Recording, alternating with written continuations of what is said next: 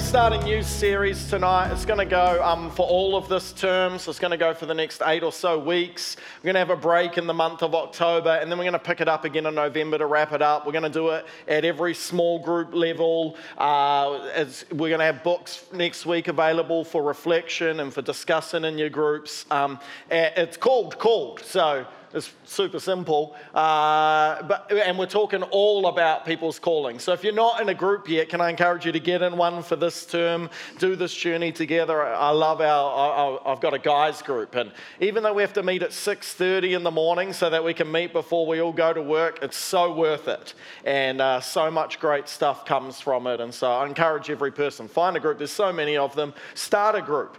Talk about the content over meals and in your flats and in your homes because um, God's going to do something awesome in this series.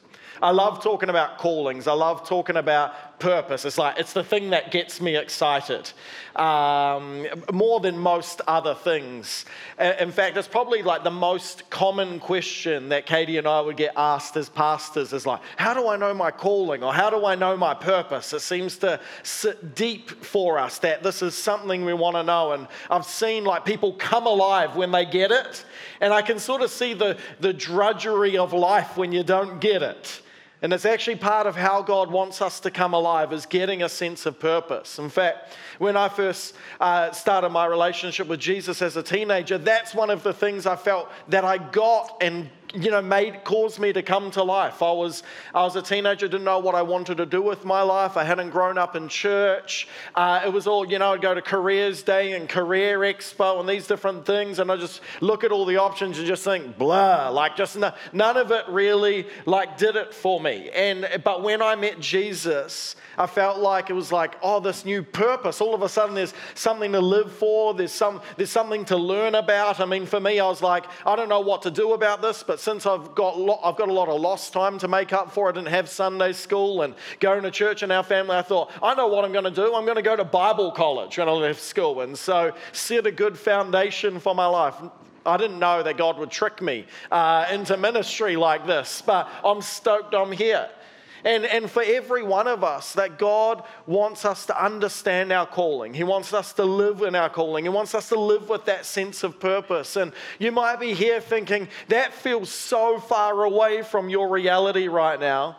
I'm believing over these next eight to 12 weeks, that is going to change for you as we, you know, we don't need, most of us don't need another message. We don't need some special content. We need time with the Lord.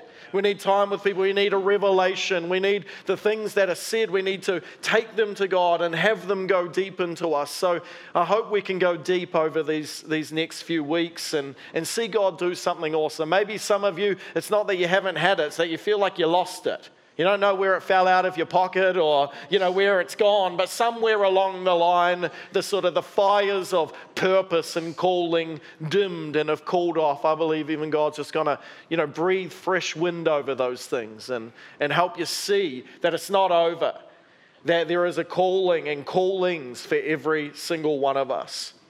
You know, our vision as a church is to be a people who are pursuing the way of Jesus and playing our part in his story.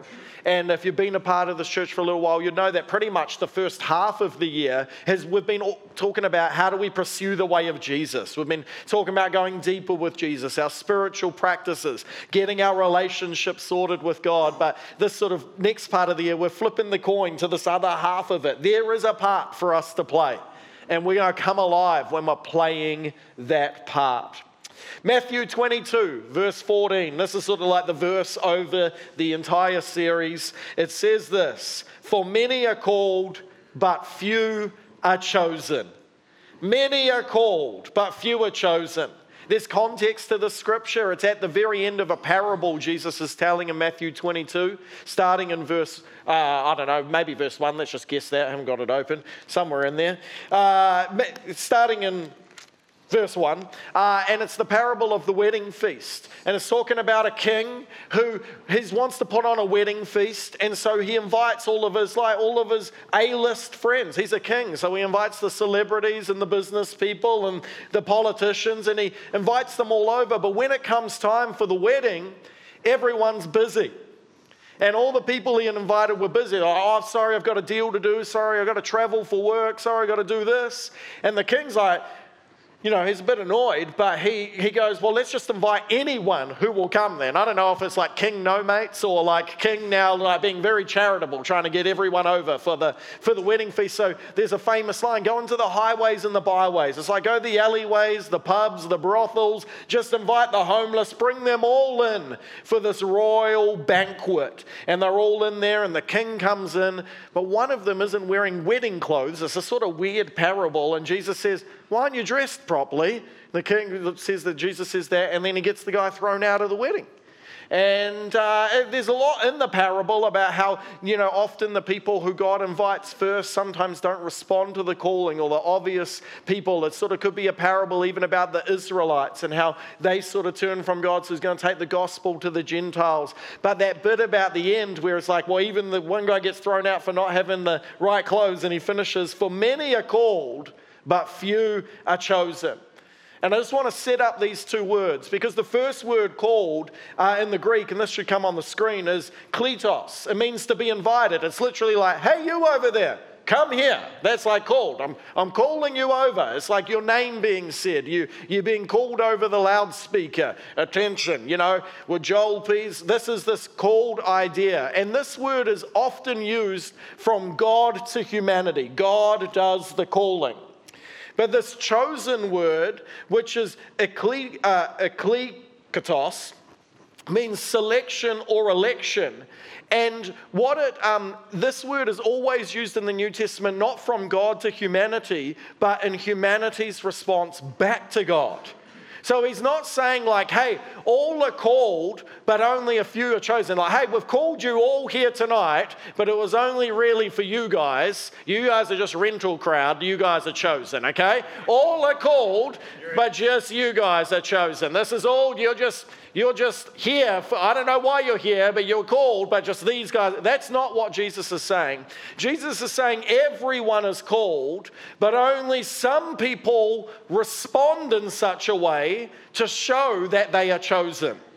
And so, called is God's responsibility, but chosen is our responsibility. It's the way we respond. I mean, Jesus says, For many are called, but uh, he also says that all are called in other places in the scripture that Jesus actually died for everyone, that God wishes that no one would perish, but every single one of us would know his love, would know the hope, would have relationship with him. That is God's longing for us, but few are chosen because few respond. Few respond. We want to be amongst those few. So, as we begin this series, I want you to know that we are all called. That there's no exceptions in this room. There's no stories that disqualify you. There's no family upbringings that disqualify you. There's no sins that disqualify you. You are called. You might not feel it. You might not recognize it. You might feel too young for it, or too old for it, or too damaged for it, but you are called. Jesus is inviting you into a purposeful life with Him. In fact, to be saved is to be called. God doesn't just save you from something, He saves you for something. He's calling you. The word church, it doesn't mean a building, it doesn't mean a time, it doesn't mean the ways we use it, like I'm going to church. That's not a thing. In the scripture, the, church, the word church is a Greek word, it's ekklesia, and it literally means called out. It's like these two words put together, called out. So, as the people of God, we are called. It's in the very nature of our identity as his people to be called. That's what baptism was celebrating 10 baptisms last week. That's incredible. That's amazing. And, and that's what baptism is. It's like, it's a calling out, it's a leaving behind. Something's dying in the waters. I'm dying to sin, I'm dying to the world, I'm dying to my self reliant life, and I'm being called out of these waters by God into the life He always designed for me a life of freedom, a life of liberty a life that is truly life of joy and peace and hope. This is, this is what it means to be Christian. This is what it means to be a follower, is to be called. They are a together package To get one is to get the other. I love this picture of, of the end. It's a picture in Revelation 17, verse 14. Revelation 17, 14. It says, and it's talking about the Lamb. The Lamb is a word for Jesus here. They will make war on the Lamb, they will rage against Jesus, but Jesus will conquer them. For he is the Lord of lords and the King of kings. And those with him are called and chosen and faithful. And that's what we want to be, right? We know we are called, but we want to live a sort of life that goes, we're chosen. And we've been faithful with that choosing so we can find ourselves when we breathe our last, standing with the Lamb who conquers all, going, There's all the ones with the Lamb, the called, the chosen, and the faithful. I want to be amongst them, and I want every person that I lead to be amongst them and be stoked to be there because they weren't just called, they were chosen and they were faithful with what God had for their lives. We're called, and our callings are multi-dimensional. The multi-dimensional, the multifaceted. It's not like a there's not a silver bullet or a one answer when people go, "What's my calling?" It's like there's not one answer for that. It's a, it's a conversation, it's a discussion. It's like, well, it depends which angle we look at your calling from. It depends what you mean when you say what my calling is. Because in the scriptures, we learn that it's, it's multifaceted. We're called to God, we're called heavenward, we're called out of this world, we're called uh, to the world. We're, I know that's confusing, out of it and to it. We're called, uh, we're called to our families, we're called uh, to uh, two different ministry gifts, we're called to all of these different things. We're called called to our work. And so over the series, we're going to like turn it like a prism. We're going to look at it from different angles each week and hopefully see new colors and see new things so we can add a fabric to our life of calling and how God understands it and how we understand it in Him. And our calling, man, when we get our calling, like I've already said, but it gives us purpose. And we need more purpose in our times. We need more vision in our times. We actually need more things to live for. I, I actually think through COVID and through different things, there's been some great purification, there's been some great refining of people's callings, but there's also been some constraining you know, that isn't of the Lord, where we've let the horizons come closer, we've let the dreams like grow dim and, and we've let them change, we've let the circumstances determine what we think is possible for God to do in and with our lives. And so when we get a calling, it like gives us this, this sense of purpose, this thing to live for. It gets us up in the morning. And we need that. When I was uh, 17 years old, I was at Bible college actually. I left school early, went to Bible college. That's how pumped I was to just get in on this whole thing. And uh, a church had been giving me a little bit of money uh, each month from Sydney. And so they'd invited me in the school holidays to, you know, come over and preach at the church. And I didn't know the people at the church. And it was my first time meeting them. And so they'd invited me over. So I, I, I thought, well, I'm going to Aussie. I might as well go visit some of my family in Melbourne. And then I'll fly to to Sydney to get picked up from the airport. And this is this is 17. I'm not that old, but I'm old enough for that to be pre being able to like look on a phone. It's pre Google. Uh, you know, it's like it's pre help when you need it. Okay. And so, for some reason, I was on a domestic flight. They knew the flight I was coming in at, but it landed at the international terminal. And I don't know why, and I didn't realize. And so I go outside to wait. And back then, like waiting was actually waiting. I don't know if you remember that. Like you weren't able to do anything else but wait. Like just sat on a bench and you just, you just sat. You, yep, you just didn't know what the, what's the, I didn't even know what car they drove. I didn't even know what to look out for. Is that them? No idea. Is that them? Is that a lot of, lot of cars come in at the airport, like pickup zone, you know? First hour was, well, waiting. Second hour was a lot more painful waiting. Third hour, I thought I'd get up to go for a walk. Maybe they're at a different part. Turns out there were no other parts, so I came back and waited some more. Fourth hour, I was beginning to really panic and thinking, now surely they called me. Surely they'll be here. Then it got like too late to like uh, realize I'm at another terminal and be like, if I move there now, but what if they come here then? You know, so it's like you're having this whole head trip. If I go there, will they miss me? And finally realize I better just stay put. Eight hours later, you know, I've scrolled through the phone book trying to remember someone's last name, trying to go on the payphone to call somebody. This is, this is a foreign world, okay, to people these days. But This is me at 17 with like no money in Sydney, you know, a poor student. EFTPOS cards didn't even work overseas then. It's like a whole different thing, you know? I know, whoa. Uh, I feel like a grandpa telling stories. Uh, I walk to school every day with no shoes in the snow, you know, like. Uh, but when we have a calling, when we know we're called, we will keep going in seasons where others would give up. When we know we're called, it will help us get through tough seasons. When we know we're called, it will help us overcome struggles. When we know we're called, it will help us wait until God brings about the next thing.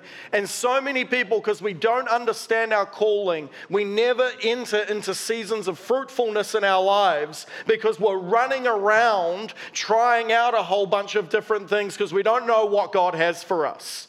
And in all of that, we're actually circumventing the processes that God wants to do to form us. We're changing job, we're changing work, we're changing town, we're changing church, we're changing these things, hoping something will click because we don't understand our calling. Changing relationships, changing these things. But when we have a calling, when we understand it, it helps us live our life on purpose, not just scattered all over the place. And that always leads to fruitfulness. I've shared before, if you didn't know, I've had a tough few years. Uh, hitting sort of burnout, fatigue. And uh, I, when I went on um, break, when I went on sabbatical, uh, you know, in all honesty, when I started on the break, I never wanted to come back and pastor again. It's like I, would I'd loved what I'd done for so long that I'd done it too much.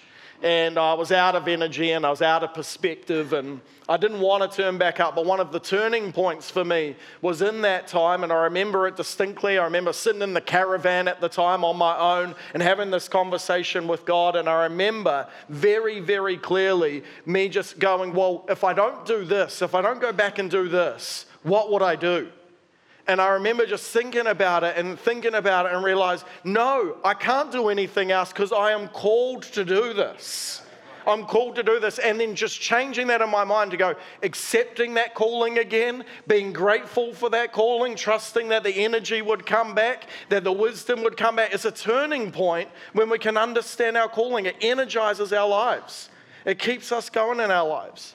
I mean, we've been talking about some of purpose stuff with some of the Curate business people recently, and it's amazing when people get God's purpose for them. I've seen business people get a second wind. You know, they've already made the money, they've already got the toys, they've already, and they can see them get despondent. Why would I keep going? Why would I keep having the stress and the struggle? But when they understand God's calling for business and that God has called them there, it can be like, oh, things click into place again. But I've got friends who don't know Jesus who we would all look at and go, they have everything. They got all the money, they got all the opportunities, they got it all young and quick, all the things most people spend their whole life trying to aspire to and never reach to, they've got all that stuff. But when they don't have Jesus, when they don't have the understanding of calling and purpose, I can tell you they're empty. And so we need it. We need to understand it because we're the people that know the guy who has it. And so we should we need to wrestle with it and get it and be living from it. How do you know if you don't have it? That's sort of like my teaser for the whole series. It's like, how do you know if you're a New Zealand? How do you know if you grew up in New Zealand? Uh, when people say put your hand up, you don't. Uh, when you walk into a room, you gravitate towards the back, not the front.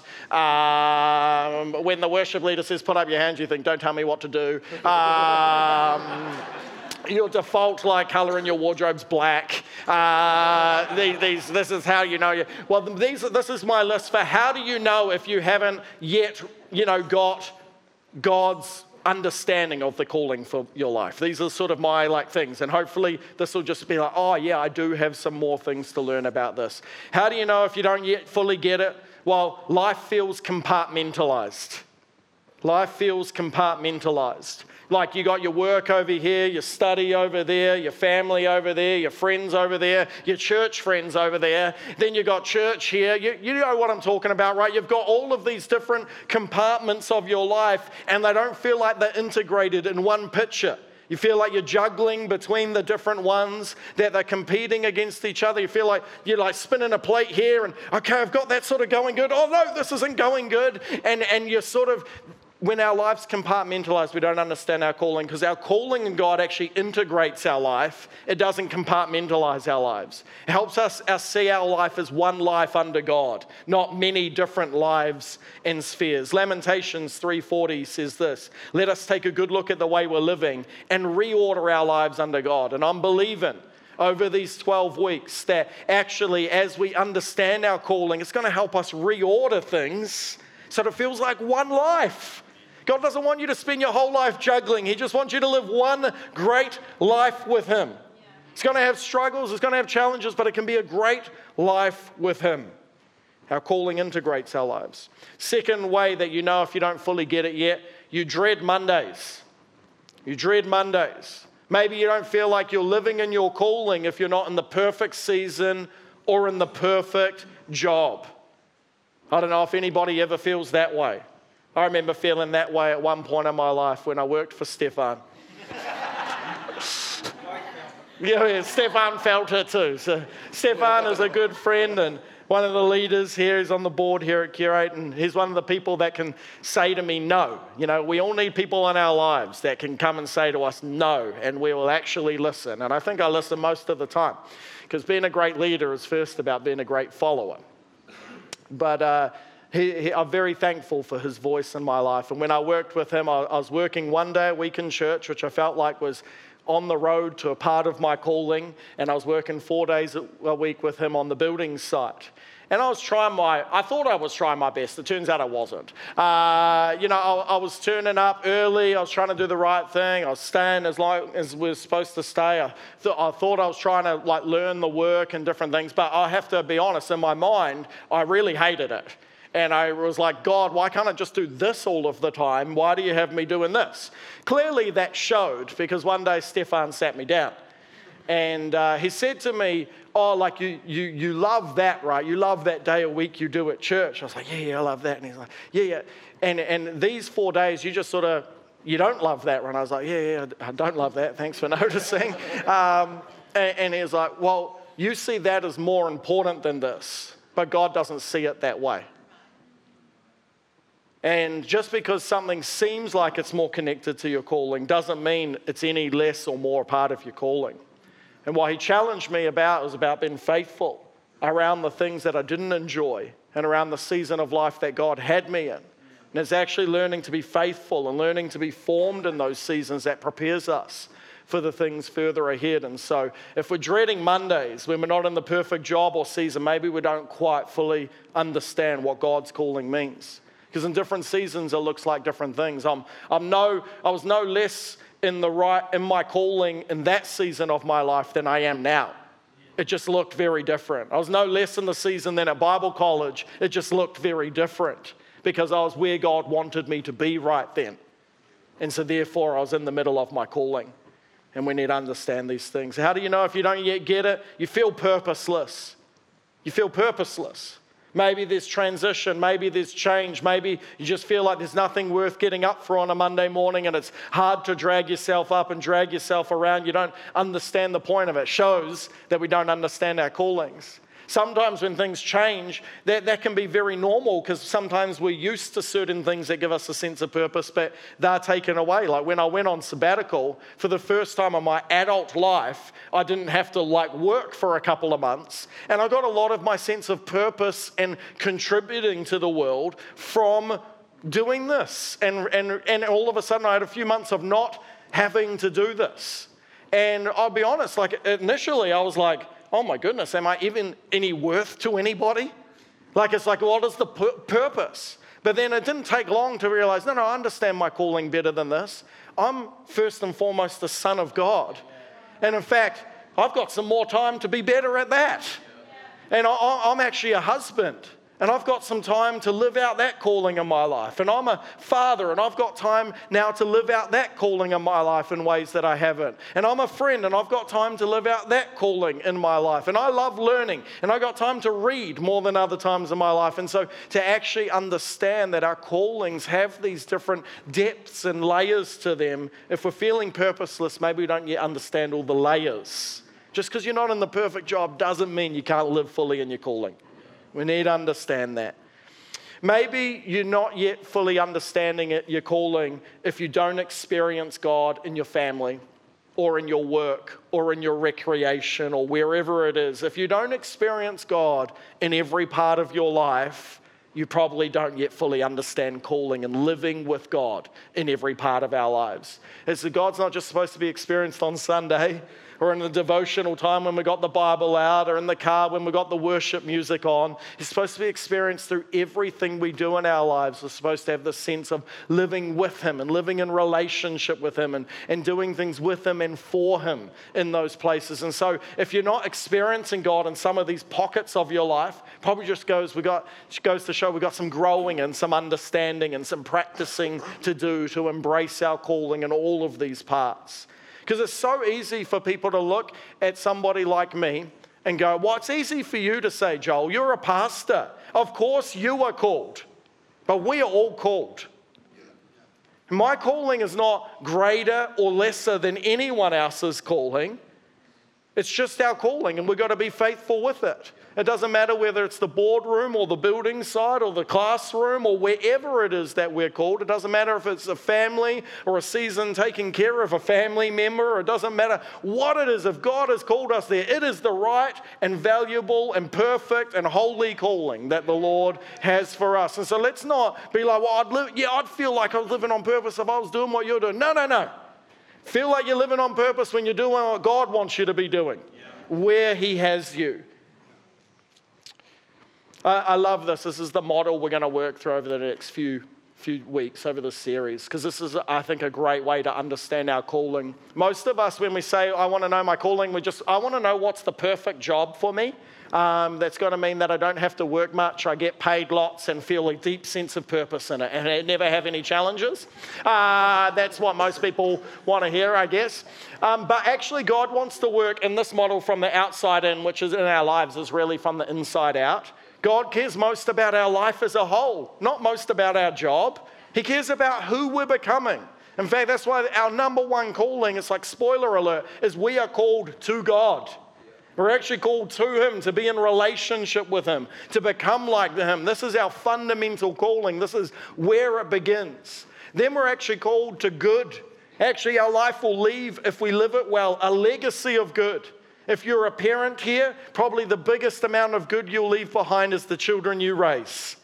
And that, that's such a holy, valuable calling. It's going to be the, the times we're generous, the people we helped, just this, the good works that we do in our lives. Like Jesus said, let your good works shine before men that they might glorify your, your Father in heaven. This is, this is our calling, just leaving behind this good. Ministry, every ministry just means to serve. It doesn't mean to work for church. Okay, the word ministry means service.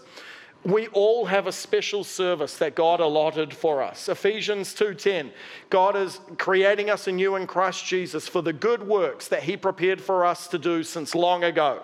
In fact, God has you born in this particular moment, at the age you are, at this particular moment, in the place you are, for, for a reason. He knows what He's doing. He could have chosen to put you anywhere. Every day you should wake up and go, Thank the Lord, I was born in this era. It could have been any of those other horrible times over the last however many thousands of years. But God put you in the era of fridges of Uber Eats, of like, you know, just of, of aircraft, and, uh, you know, you getting to see parts of the world that nobody ever got to see. It's just like every day we should be like, thank you, Lord, that I'm alive in 2022, because it's a lot better than just 22. Uh, you know, it's, it's, it, it's awesome. But in our time, God actually has a specific ministry, probably multiple different assignments, different places, different people that He has called you to and to do something with. And He's got some stuff that maybe you need to earn some money. He, you know, that there's a calling for particular jobs. But here's what you'll find is if you work from the outside in, all of a sudden you won't need the perfect job. Because you'll have such a life of calling and purpose that you'll be able to bring meaning to every job you find yourself in. Whereas I think the burden of this generation is we're putting the pressure of every one of those circles on our job to bring our lives meaning and purpose. But actually, God designed it to be a very different way. And I think He's going to set us free as we get that. It's going to take pressure off. All of a sudden, we're going to be able to do these ordinarily awesome jobs and just with a great, deep sense of purpose as we get it. It's not like, you know, kingdom jobs and then other jobs. There's just jobs. There's just all that's different in my life is that my sort of ministry and job are one. That's it.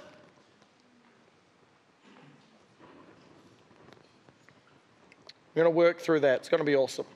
The Bible's filled with so many stories about people who have heard the call and responded. Abraham was called by God to a distant land to start a family and start a nation. Joseph was called to lead and save an entire empire, and in that, he saved his family and God's people. Moses was called to be a deliverer and a judge. Joshua was called to lead God's people into the promised land. He's sort of a, he was called to the military. Deborah was called to rescue Israel in a time when nobody else would step up and lead. David was called to be king. Jonah was called to preach to people he hated, but he saw the great revival of the city of Nineveh and saw them all come to God. Jeremiah had a horrible calling. He was called to be a prophet, but he was also told that nobody was ever going to listen to him. But he lived that calling out faithfully. Esther was called to save the people of God from genocide. And I love what it says in the book of Esther. Her, her uncle Mordecai says to her, Perhaps you have been born for such a time as this. Perhaps you have been born for such a time as this. This isn't like ego, like, oh, I'm so important. It's God's purposes. God, you've been born for such a time as this. Somebody's life relies on you, some family relies on you, some good relies on you. God didn't create spectator Christians. He just, he created, well, I was talking about it with someone this morning, and he's talking about the verse that says, um, you know, the harvest is plentiful, but the workers are few. Pray to the Lord of the harvest that he might send workers into the field. The transition people struggle to make is that we start as harvest, but we're supposed to become workers. I was once a harvest, now I'm a worker of the harvest. God wants all of us to actually live our lives with a sense of like somebody that He can send to the field of this world, somebody He can send to the field of that school, somebody He can send to the field of that family, the field of that need, the field of that workplace for such a time as this.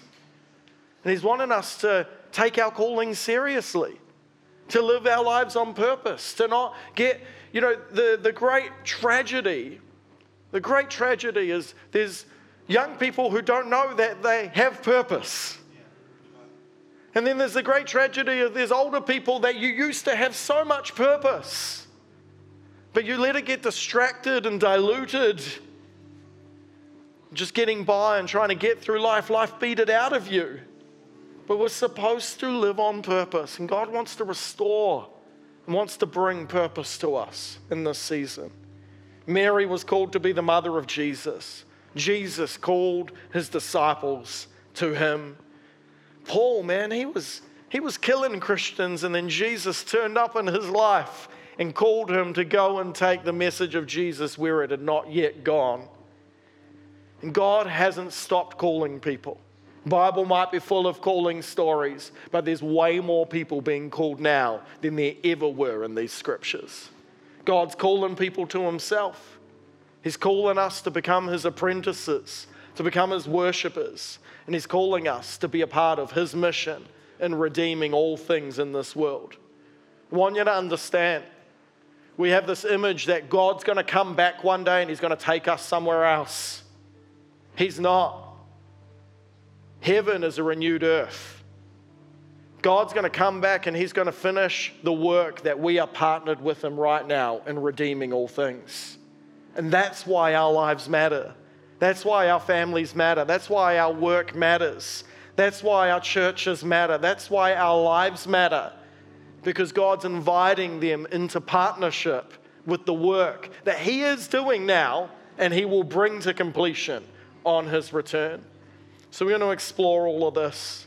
And I just wanted us to take the posture of Samuel that's discussed in 1 Samuel chapter 3 as we head into this, into this, um, into this series. 1 Samuel chapter 3, it says, Now the boy Samuel was ministering to the Lord in the presence of Eli, who was the older priest. And the word of the Lord was rare in those days. There was no frequent vision. I'm thankful we don't live in those days. Know you might be thinking, in my life, feels like the word of the Lord's rare. That's changing. Because we live in the time where He's pouring out vision and dreams on His people, where His Spirit is poured out. And at that time, Eli, whose eyesight had begun to grow dim so that he could not see, he was lying down in his own place. It's nighttime. The lamp of the Lord had not yet gone out, and Samuel was lying down in the temple of the Lord where the ark of God was, where the presence of God was. And then the Lord called Samuel. Samuel. Samuel. I don't know what it sounds like. Samuel. And he said, Here I am. He's like, wakes up. And he ran to Eli and said, Here I am, for you called me. And Eli said, I did not call you. Like, why'd you wake me up? Lie down again. So he went and lay down. And the Lord called again, Samuel. And Samuel arose and went to Eli and he said, Here I am, for you called me. And you woke me up again. I did not call my son. Lie down again. Now, Samuel did not yet know the Lord, and the word of the Lord had not yet been revealed to him. He hadn't learned how to hear it or perceive it. And the Lord called Samuel again the third time, and he arose and he went to Eli and he said, Here I am, Lord, for you called me. And Eli perceived that the Lord was calling the boy. I love that. Therefore, Eli said to Samuel, Go lie down, quick. And if he calls you, you shall say, Speak, Lord, for your servant hears. So Samuel went and laid down in his place. Imagine how excited he would have been. I get what's happening now. And the Lord, so kind, calls a fourth time. Some of us, he's calling a fourth time. Let's not make him call a fifth. And the Lord came and stood, calling as at the other times, Samuel, Samuel. And Samuel said, Speak for your servant hears. And then the Lord said to Samuel, and the story goes on. Over these next few weeks, what if we could take the posture of Samuel towards the Lord, towards our callings, and go, God, I don't know what you have for me, but I know I can trust it. God, I don't know what you've said, or God, I don't know what you're saying, or God, I don't know which ones of those old dreams were from me or which ones are from you. Would you help me figure them out? But God, would you speak because your servants are listening? Could you imagine if God spoke over this next little while to every single one of us and we got something clearer about our calling? How much life and purpose and joy and aim that would bring to our lives? That is what's going to happen. Let's take this posture.